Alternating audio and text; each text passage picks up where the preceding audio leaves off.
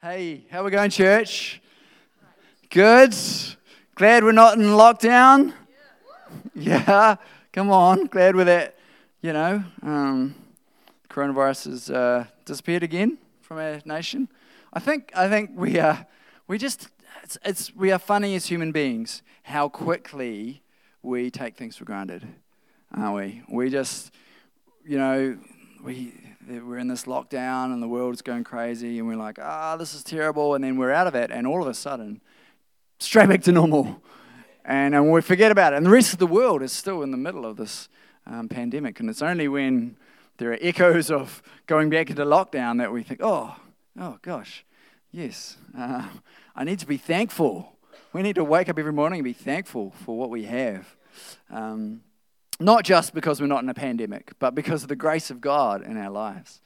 Um, I said I would speak to, um, so Equip course. Equip is all about um, equipping you, because uh, it's all in the name, you see. We're called equippers. And, uh, and you might go, well, what's that about? What does that mean? Why are we called equippers? What's our, you know, our ethos, our, our, our culture, our vision. All those questions can be answered for you on the Equip course. So if you haven't been on it, I encourage you to come along. It's just, we we've, other churches do it in four weeks. We do it in two because we know you guys are super smart and we'll just pick it up like that. And uh, so 7.30 at, at my house, just we'll finish by 9. For two weeks on a Sunday night, we'll give you some nice tea and coffee and, and, and oh, I think there's been some baking in our house yesterday, some shortbread maybe as well. Uh, so yeah, come along. Um, just speak to me afterwards. We'd love to have you in that space. Um, that'll be cool. And uh, next Sunday is Dream Sunday. So that's where we're talking about um, the dreams that you have for this year. And we're going to do what we call anointing. So um, uh, often in the Old Testament, um, people were anointed. So that is, they were kind of uh, had oil put on them and set aside for a purpose. And so we're going to do a bit of that. We're going to do some praying. We're going to do some anointing, some setting aside of people for, for, for th- things that they're believing for for this year uh, to come. So encourage you to come along to that. That's going to be really cool. So um, we are in this series called, what's it called? Can you remember? Something about access, remember? Yeah. Full access, that's right. I find it hilarious that for the length of the series on full access, we have been using a key that does not give us access into every part of the auditorium. Like the first Sunday of full access, we were locked out completely. But now we've got a key. Apparently, Craig are doing all their keys, like redoing all their keys. So we've just got a, a not master one, a one that kind of gets in, gets us in the front door, but we can't get into the cupboard for the table or the cleaning cupboard or various other things. So we're talking full access, but we don't have full access. I think it's hilarious. But in God, you have full access.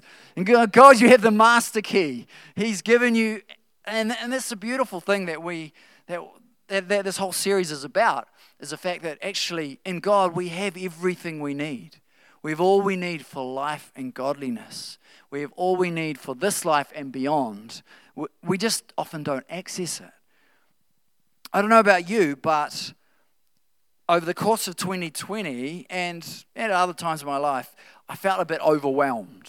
Is anybody, I'm, I probably don't need a show of hands. Has anybody felt overwhelmed before? I'm sure Aaron was feeling a little bit overwhelmed a couple minutes ago, but yeah, we've all felt that. Now, tell you a bit of a story. I'm, I'm not much of a surfer, but in my teenage years, I had some friends who were who were really keen surfers, and they were good surfers, and I, I, I thought they were pretty cool, and so I just tagged along with them, uh, more just because they were my mates, and I wanted to hang with them.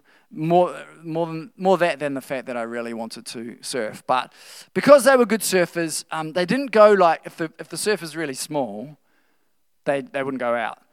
When you're learning to surf, you want the surf to be really small. So I only ever went out when the surf was big. And I only ever went out when it was way beyond my capabilities. And uh, I can remember a time going out, I think it was uh, Gore Bay, which is up north of Christchurch. Um, and uh, it, was, it was a big swell, so they were out surfing. And I went out with them, and, you know, we drove up there. And, and so I had my surfboard, and it wasn't, you're supposed to, when you're learning to surf, you, sh, you know, you, you're supposed to have a bigger easier to stand up on kind of a board. I didn't have one of those because I just got one free from a friend. So, um, so I managed to get out back. So out back is like beyond where the waves break, and so you, you wait out back beyond the the, um, the first set of breakers for waves to come. And um, and I saw, and waves often come in sets, right? They come in, they, they, they'll kind of, they're always coming, but they'll often come in like a big set. You'll have a set of big waves and it'll lull down and small waves. And I could see, you could see the swell coming, and you could see this set of waves coming, and you can kind of, it's a, it, it's, a, it's a scary effect when you see this kind of um, darkening coming, and it's coming, and then it starts to creep up and you go, oh, okay. this is coming, this is going to be a big set. And I'm sitting out the back there going, you know, I'm, I'm, I'm rubbish. I really am. and, I'm, and my mates are like, oh, yeah, okay, this is it. I'm like, yeah, this is it. This is my life. Uh, and, it, and it's coming in, and, uh, and it just, and it rises, and it, and it rears up in front of you. And uh, uh it's, there's a point that you're like, oh, okay and it's up above you. And, uh, and I just remember, I just, I, you know, I tried my best, but, you know, I tried to swim into it, but I really wasn't very good at standing up. And uh, just got nailed. And then you're in this, like, um, washing machine, essentially. It's a human washing machine, and you're going over and over and over. And uh, you, you kind of, eventually you get to the top, and you're like, oh, sweet. But because they come in sets, there's another wave and it's coming in. And uh, and i'm not on my board because my, my board is, is tied to my ankle um, by you know a cord so that's cool. So i'm scrambling to get my board. Before i can get my board there's another set and it's dumping me and i'm over and over and over again. And uh, and then again and then by you know by the time the third i'm pretty close to shore. And i'm just and at that point i just walk up go up to the car and try and warm myself up and uh, just leave my mates out there. Um, in the surf. And it's the feeling of, of helplessness. It's the feeling of, it's actually the, the tumbling in the, in, the, in the washing machine is, well, it's not very pleasant, but it's not actually as bad as that feeling just before it when this wave is coming up over you and you know there's nothing you can do. Like the, the water is relentless, the sea is big and scary. And when you feel this, it's just a sense of being overwhelmed. I can't do anything in this space. I'm about to get smashed. That feeling.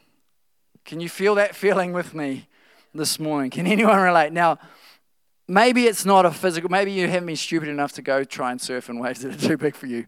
But that feeling of being completely overwhelmed, being unable to to do anything about your situation, to be out, outgunned, to be outmaneuvered, and to, to realize actually, I can't fix this myself. Even if I wanted to, even if I knew what to do, I can't actually do it.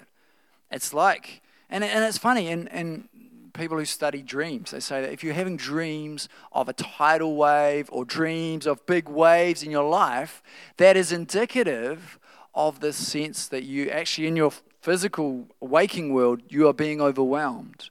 There is stuff that you can't face and you're feeling confronted by and overcome.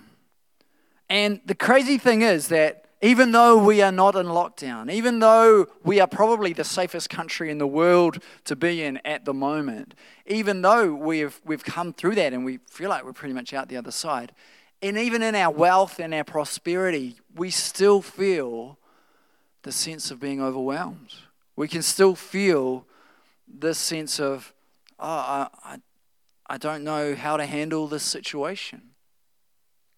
Maybe it's around your, your finances. Maybe you're in a place you're like, I actually, I don't know how I'm going to pay the next rent or mortgage or supermarket bill. Uh, or maybe it's you, you're you're feeling overwhelmed by stress in your workplace. You're like, I don't know how to handle this situation with these people. Or maybe, maybe it's in your in your family. You've got a kid, you're just not sure how to handle their behavior, and you just feel this sense of being overwhelmed. Maybe it's in your own personal life. Maybe it's a sense, actually, I'm facing these these issues, whether it be um, you know fear, anxiety, depression, or a sin in your world that you're just feeling, oh, I can't do this myself. Now, I don't want to. I've, I've brought you to a low point. I've brought you to this point. I don't want to leave us here. Don't worry, my sermon's not finishing now. But I just want you to get that sense of, ah, oh, that overwhelmness. Because here's the thing the majority of the world feels like that a lot of the time.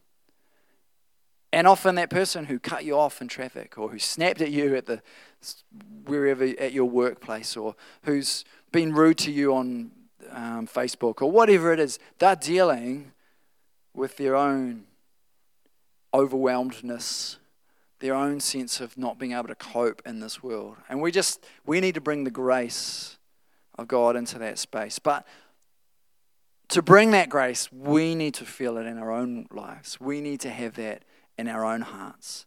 So today I want to give us some keys to overcoming that sense of being overwhelmed, to, to give us some keys to, to how we how we negotiate these times when we feel that we can't handle it. So if you want to if you got your Bible with you, then turn with me to 2 Kings. It's a story that I've never preached from and I haven't heard actually preached from before because it's a pretty gnarly story. 2 Kings 6, starting in verse 8. It's a story of Elisha, the prophet, and, and what he does with uh, the nation of Israel. So we'll, we'll work our way through it. But I'd just like to pray first. Father, I thank you that, God, you don't leave us in that overwhelmed place. I pray that you'll give us tools now to, to learn how to negotiate those waters and come out of it stronger by your grace. Amen. 2 Kings 6 8. Now the king of Aram was at war with Israel. After conferring with his officers, he said, I will set up my camp in such and such a place. So, Aram, or modern day Syria, uh, was a neighboring nation of Israel, and uh, we're in the time of the kings. And so I think it was probably King Jehoram, who uh, Jehoram, who was the king of Israel, but he's not actually mentioned. He's just called the king of Israel. So we go on in verse nine. The man of God sent word to the king of Israel. The man of God is Elisha. Beware of passing that place because the Arameans are going down there. So the king of Israel checked on the place indicated by the man of God. Time and again, Elisha warned the king so that he was on his guard in such places. Wouldn't you like to have a man like Elisha in your life who's just like, hey, don't drive down that road today because there's, there's, there's roadworks down there and uh, yeah, you better to go this way. Or hey, don't go and meet with that person because that's going to happen. Or don't go there. Or this, you know, a prophet like that would be pretty handy in your pocket, wouldn't it? Uh, so Elisha, he's he's this prophet, the man of God, and he's a, he's a prophet with a capital P. Like he, he's, he does some pretty miraculous stuff. Um, and he has the inside word on the movements of the Syrians or the uh, uh, Arameans. In verse 11, this enraged the king of Aram, as you'd expect. He summoned his officers and demanded of them, Tell me, which of us is on the side of the king of Israel? So the king of Aram naturally smells a rat. He's like, how is, how is it every time I go, they're not there? How is it that, that they're always one step ahead of me? Obviously, they've got an inside man. There's a, there's a spy uh, or, or, inside woman. And, and so someone they, he thinks is spying for the Israelites. None of us, in verse 12, my lord the king, said one of his officers. But Elisha the prophet, who is in Israel, tells the king of Israel the very words you speak in your bedroom. That's a bit personal. Really, the very word. That's a bit intimate, Elisha. You probably um, don't need to tell the king uh, of Israel those words. But here's this thing that every, every step, Elisha has an inside word from God. All right, this, we read on, verse 13. Go find where he is. Find out where he is, the king ordered, so I can send men and capture him. The report came back. He is in Dothan. Then he sent horses and chariots and a strong force there. They went by night and surrounded the city. Now, I find this interesting because Elisha, to this point, every time he's had an inside word about the movements of the Arameans. And yet, right here, he doesn't. Or if he does, he ignores it. You know, either God didn't tell Elisha this time, or Elisha was told, but he was like, ah, I'm fine. God will look out for me. Either way, Elisha is surrounded. And potentially, he's going to be overwhelmed. Go back to that feeling. There's, a, there's an army surrounding the city where he is. There's no way in or out. He's potentially overwhelmed. And this is what happens in verse 15. When the servant of the man of God got up and went out early the next morning, an army with horses and chariots had surrounded the city. Oh no, my lord, what shall we do? The servant asked. So the servant is freaking out and panicking. Don't be afraid, the prophet answered. Those who are with us are more than those who are with them. That's a strange thing to say, Elisha, in that moment. Those who are with us are more than those who are with them. They're surrounded by an army. And then in verse 17, I love this. And Elisha prayed, Open his eyes, Lord, so that he may see. Then the Lord opened the servant's eyes, and he looked and saw the hills full of horses and chariots of fire all around Elisha. Amazing. And here's the thing that we need to get, and that Elisha got in that moment, is that we, you have heaven's backing. You have heaven's backing. All of heaven is arrayed around you and is for you. And I just, I don't think we get that. I don't think we grasp the enormity of that. And, I, and my prayer today is that we, we, we get that a little bit. We grasp a little bit of the, the fact that actually standing here, sitting here today, you have the weight of heaven behind you. You have heaven for you. And that is our first key to not becoming overwhelmed in our world. Number one is simply look up. Get God's perspective. Get God's perspective. Because really, this is the key which everything else will kind of flow from. Often, I don't know if you're like me, but I imagine you are, in, in our problems, we get quite tunnel visioned. We get quite fixated on something that is annoying us, big or small. Right? You're doing some home handiwork. You're fixing, I don't know, the door handle. And you snap off a screw in the door handle. For the next hour, you are fixated on getting that, I won't use the words, screw out of the handle. Right? You are, the, the problem, put, put your hand up in front of your face like this. This is us. Come on, everybody do it. Everybody do it. This is, come on, Rob, you can do it too. This is us. Your wife shouldn't have to do it for you. This is us when we have problems in our world. Now, gradually take your hand away. Right. So when we when we get God's perspective, our problems disappear, and we see actually their size and the enormity of everything else in our world, and, and we get the right perspective. And to do that, though, we need to take a step back. We need to do what Elisha said, and he, and he prayed. He said, open, open, your, open this man's eyes to, to the reality. We need to actually go, okay, God, show me reality in this situation. Show me actually where I'm at. And then possibly not fixing your door handle, you'll you know, angels will probably not, you know, pull that out for you, but but you'll get you'll get a sense of actually this is not such a big deal. I'm getting snappy with my kids and everyone because of this little thing. And it gives us perspective.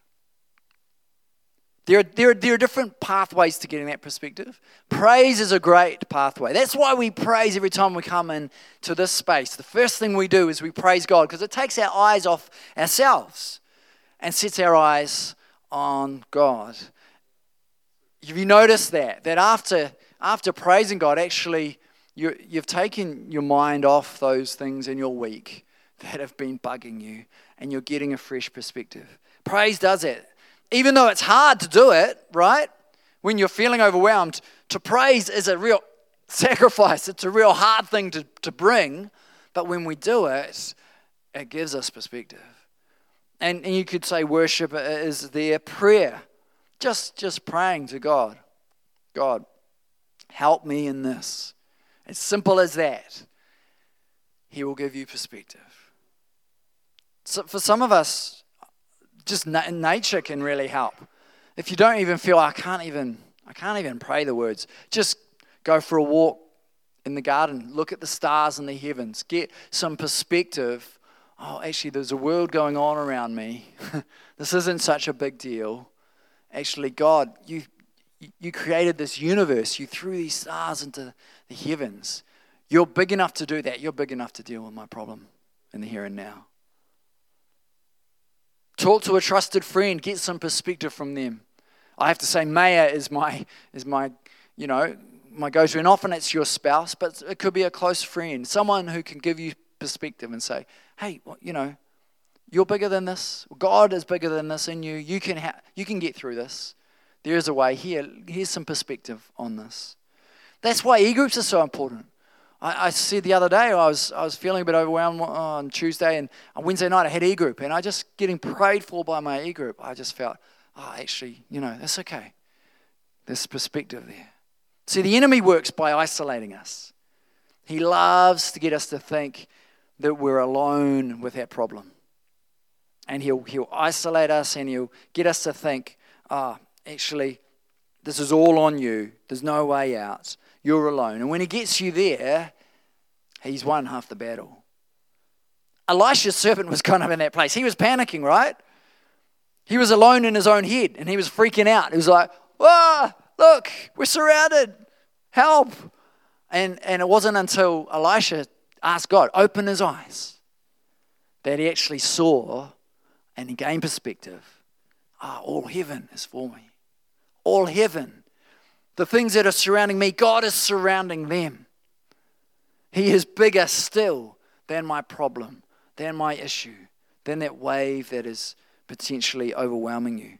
I love how Hebrews 12, if you want a, a New Testament version of this. Hebrews 12, verse 1. Therefore, since we are surrounded by such a great cloud of witnesses, let us throw off everything that hinders and the sin that so easily entangles, and let us run with perseverance the race marked out for us. There is a great cloud of witnesses in the heavenly realms cheering you on. The picture that the writer is talking about here is, is essentially like um, the, the games in Rome where there's a, there's a massive stadium and, and there's a crowd of witnesses cheering you on as you run your race. So there's a crowd, there's an army behind us.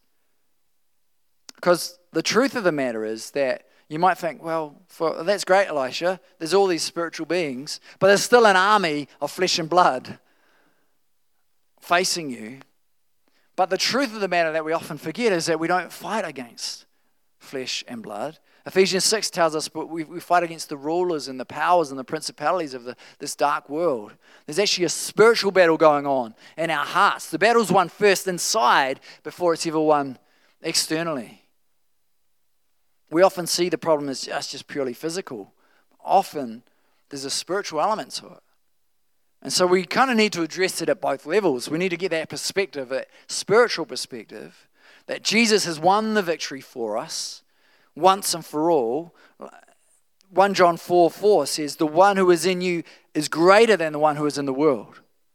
So there is one in you who has overcome everything. So we fight from that place, that, that internal strength, if you like, that comes from His grace in us. But also externally, physically, you're not alone. Don't ever think you're alone. Give me a call.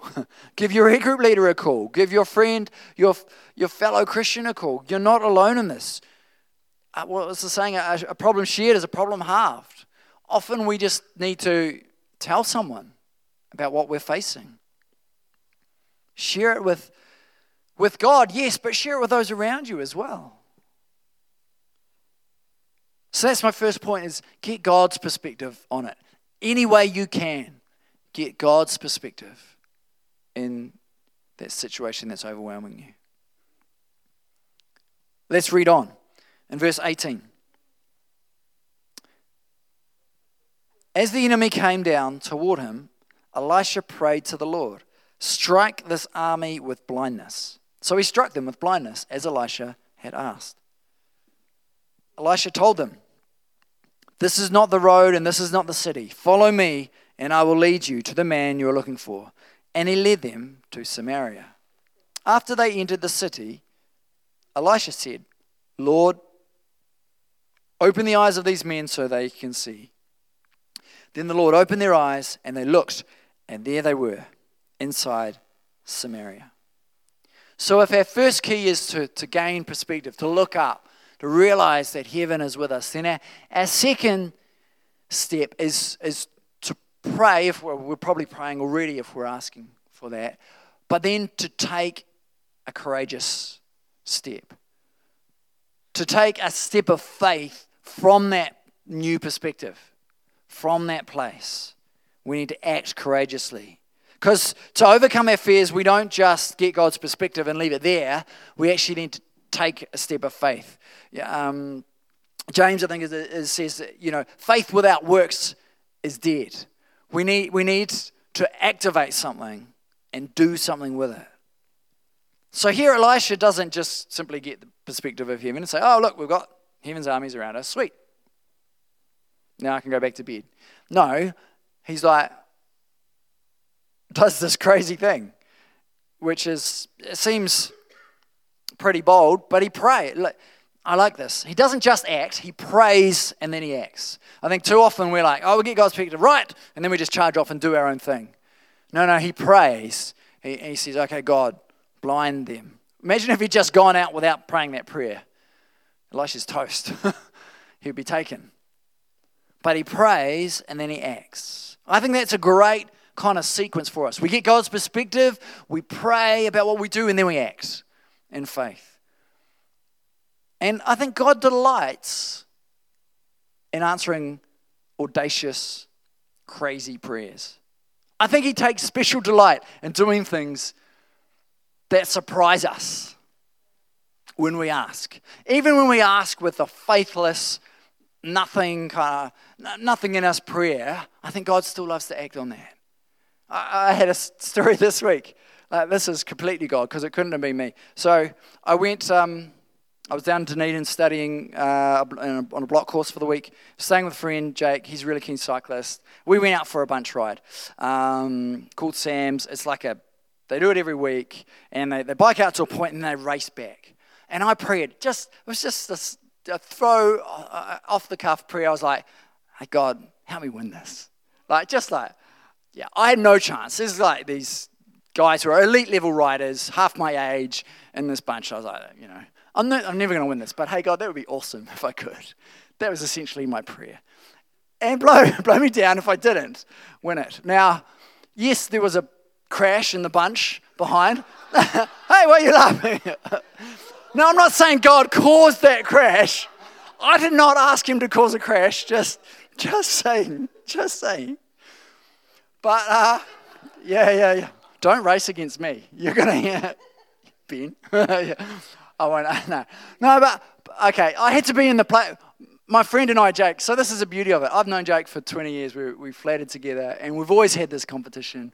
Uh, he and uh, he's a great guy. He's actually now, um, as of like four weeks ago, pastoring Equippers Mosgiel which is very cool. Um, so Mosgiel, the other side of the hill from in Dunedin. But anyway, uh, so the two of us coming out of Outram, he, he jumped away and I just jumped on his wheel and made him do most of the work because I couldn't do a lot. And, uh, and we were up the road and we were just looking back. The bunch is there, the bunch is there. Oh, the bunch isn't there anymore because we were expecting them to come across to us and they probably would have. But hey, I won it. And I was like, wow, God, you just did that for me. You didn't have to. It was just a throw off prayer, and it really wasn't said with a lot of faith. Um, but I think God delights in doing crazy things And to, when, we, when we just pray these silly prayers, sometimes God's like, yeah, I can do that. Let me show you what I can do. So Elisha prays, okay, God, just make them all blind. Not just the lead, all of them, the whole army, make them blind. And God does. And then he does, I love this. This is the original Jedi trick. He's like, these are not the droids you are looking for. he's, like, he's like, these are not the men you are looking for. This is not the city you are looking for.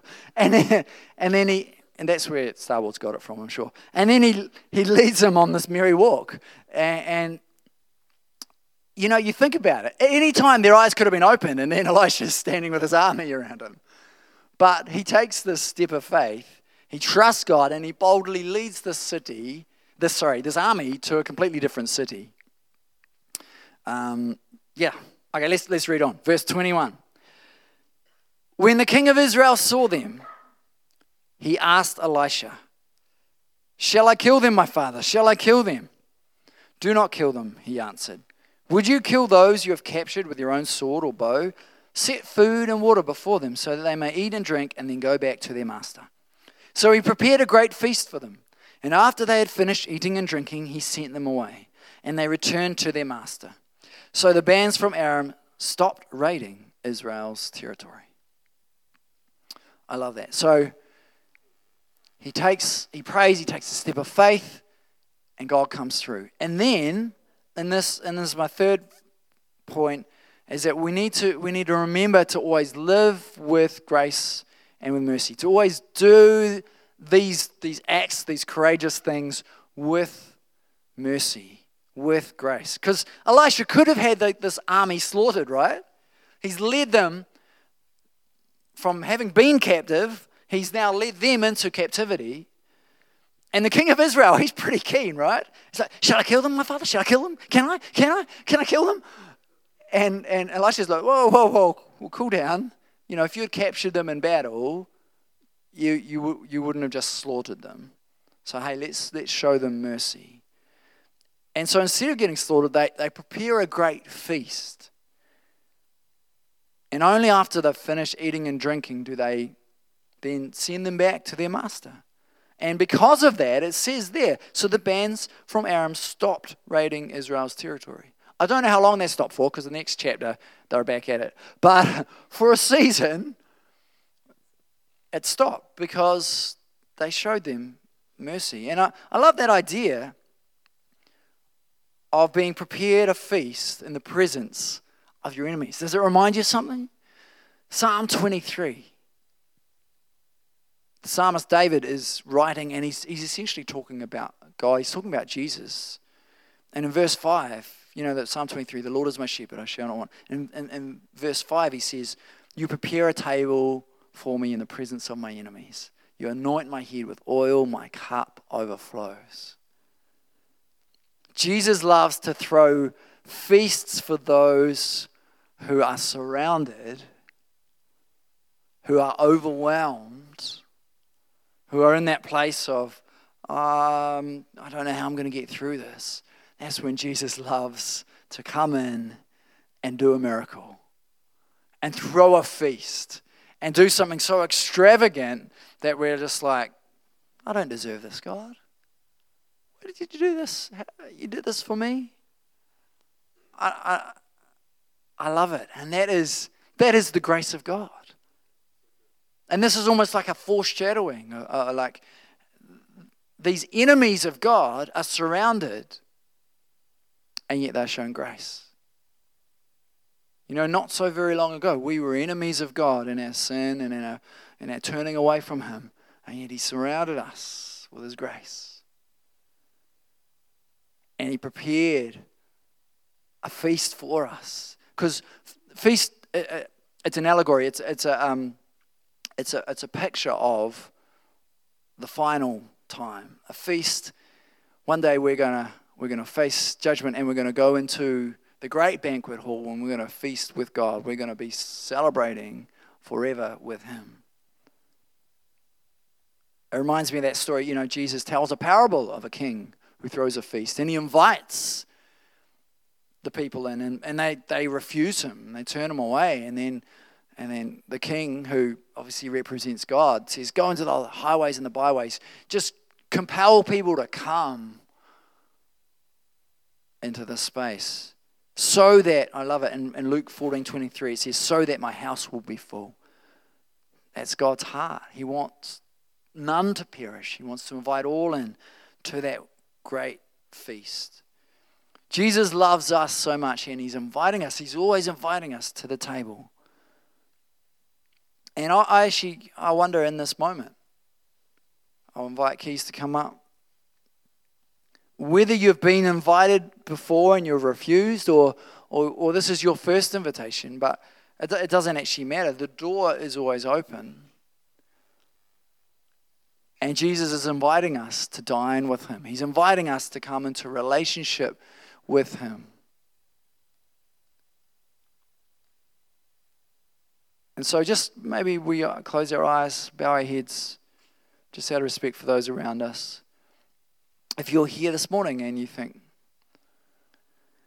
actually, I'm, I don't know if I'm, if I have a seat at the wedding banquet, if I, if I, if I have a seat at the table of God.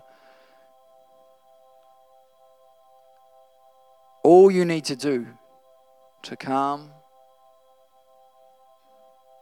is to say, Yeah, I, I want a seat. Book me a place, God. You know, we were created back, way back in the beginning, Adam and Eve.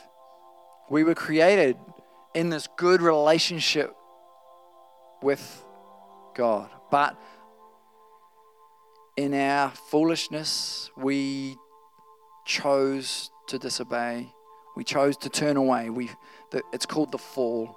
We are broken, we are sinful, and that separated us from God. But the good news in Jesus Christ is that we can be restored into right relationship with God simply by coming to Him and asking for forgiveness.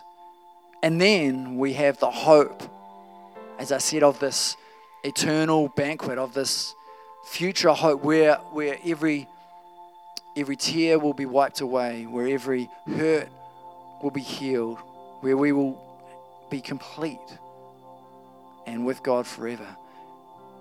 But somewhere to, to get to that point, we must invite God in through His Son Jesus. So, just with every eye closed here, bowed, if you're here and you think, man, I, I need to take that step of faith and invite Jesus into my heart so that I can have not just the new now, but also the eternal for the future. If that's you, I just encourage you raise your hand. I'll see it and you can put it down. Is there anybody here who wants to make that decision? I'm assuming a lot of you, most of you have already.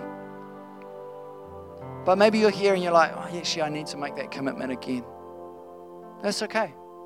God, God responds to a humble heart. If that's you and you think, yeah, I, I want to re- commit again, I want to do that again, just raise your hand and I'd love to pray with you. That's cool. Okay. You can raise your eyes and look at me. I actually want us to, to stand in this moment because I want, to, I want to take you back to that place that I started with.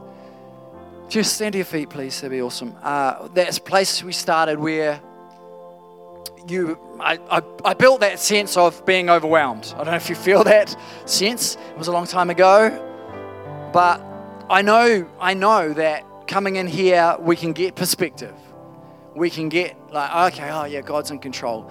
And we can have that for a moment, but then we walk back out these doors and we walk back into those problems, right? We walk back into that situation. And so I actually want to pray for you this morning that that that the the perspective you gain here doesn't just last for a moment.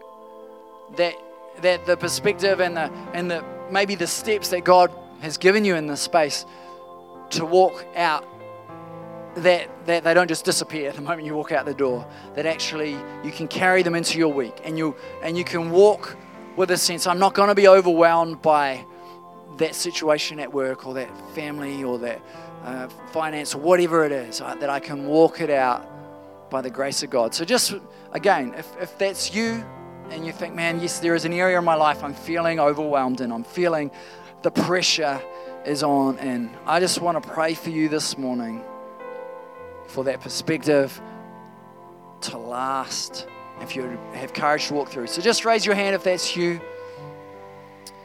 And let's pray together. Father, I thank you that you are bigger than any problem we face. Your grace is for us in every situation. All heaven is backing us, and we thank you for that. And I pray today that God, we would go forth from this place with that sense that you are with us, that we can overcome this problem by your grace. And I pray right now you would give us the steps, you would give us the, the physical things we need to do, but also the spiritual, uh, I guess, mindset we need to have to overcome. And God, you would help us this week by your grace to do that. In Jesus' name, we pray. Amen. Amen. I just want to finish with this thought. In, in the story, Elisha, you know, he does his Jedi trick. He says, This is not the man you're looking for. I actually believe, while I'm taking a liberty here, because Elisha leads him to the king of Israel, actually, the man that you are looking for, the man that we are all looking for, is the king of Israel, the king of kings, is Jesus. And and actually, in your whatever situation you're, you're in, the man you're looking for, the God you are looking for, is found in Jesus. And if I can encourage you to do anything else this week, is with your overwhelmed situation, with whatever it is you, you're facing, bring it to Jesus. He wants to be there for you in that space, He wants to help you walk through that. He's the man you're looking for. Amen.